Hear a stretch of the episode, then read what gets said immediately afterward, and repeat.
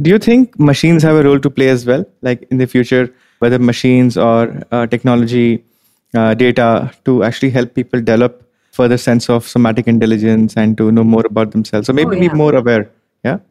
Yeah absolutely. I mean look i think you know what do they say about data? Like all data is good but it's pretty useless if you don't know how to read it right? Or like what to do with it.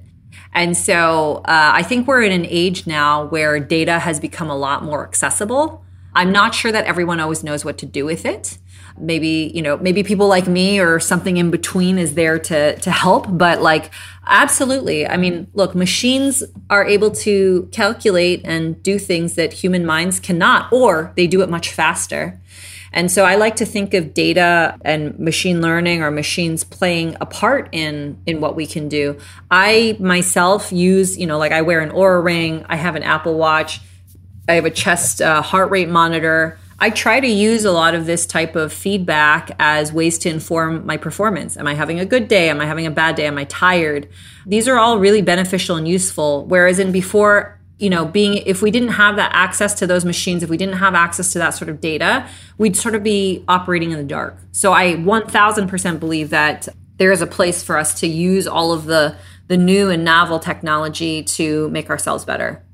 Yeah, I mean, the point is amazing that it's true that unless you make sense of the data, you have access to a lot of data, it doesn't really make sense because or it yeah. doesn't really add to anything. It'll just be anxiety because a lot of people would just be thrown with a lot of negatives and positives all around. But once you start making sense of it, and pretty much like when you get into a, you can say, we start learning a new skill, right? So everything mm-hmm. that you see is new.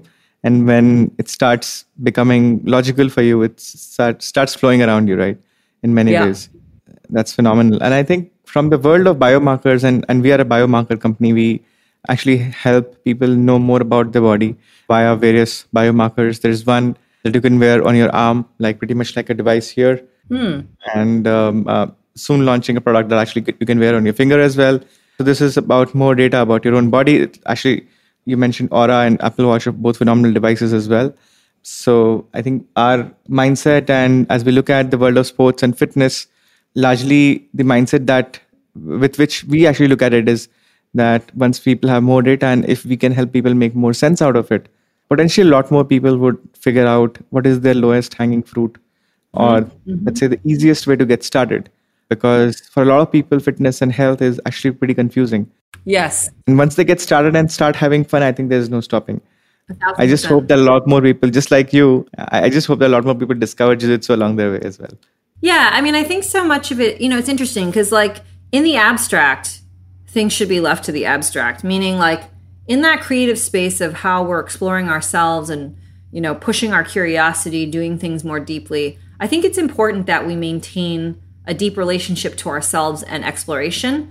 And I don't know that that should or can always be clearly defined or right. made into like easily digestible bullet points, right? Like everyone's experience should be personal and it should be what it is going to be for them. However, when we want to translate the things that we've learned on a personal level and share them with other people, a big thing that I believe in as a teacher is that you have to bring yourself to your audience's level. So I cannot expect a student or a client to understand everything that I'm thinking or what I'm experiencing. If I want to be an effective communicator, I think a big part of my job is to find out what language they're speaking or what level they're on and bring myself to a place where they can they can understand and they can see.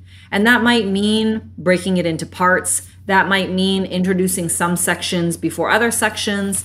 It could be a lot of different things, but I think if we want more people to pick up jujitsu, if we want more people to take care of their health using different types of wearable devices, then there has to be that intermediary, that there has to be those people, that thing, that system that helps the everyday average person understand the benefits and how to utilize these different mediums or these different devices.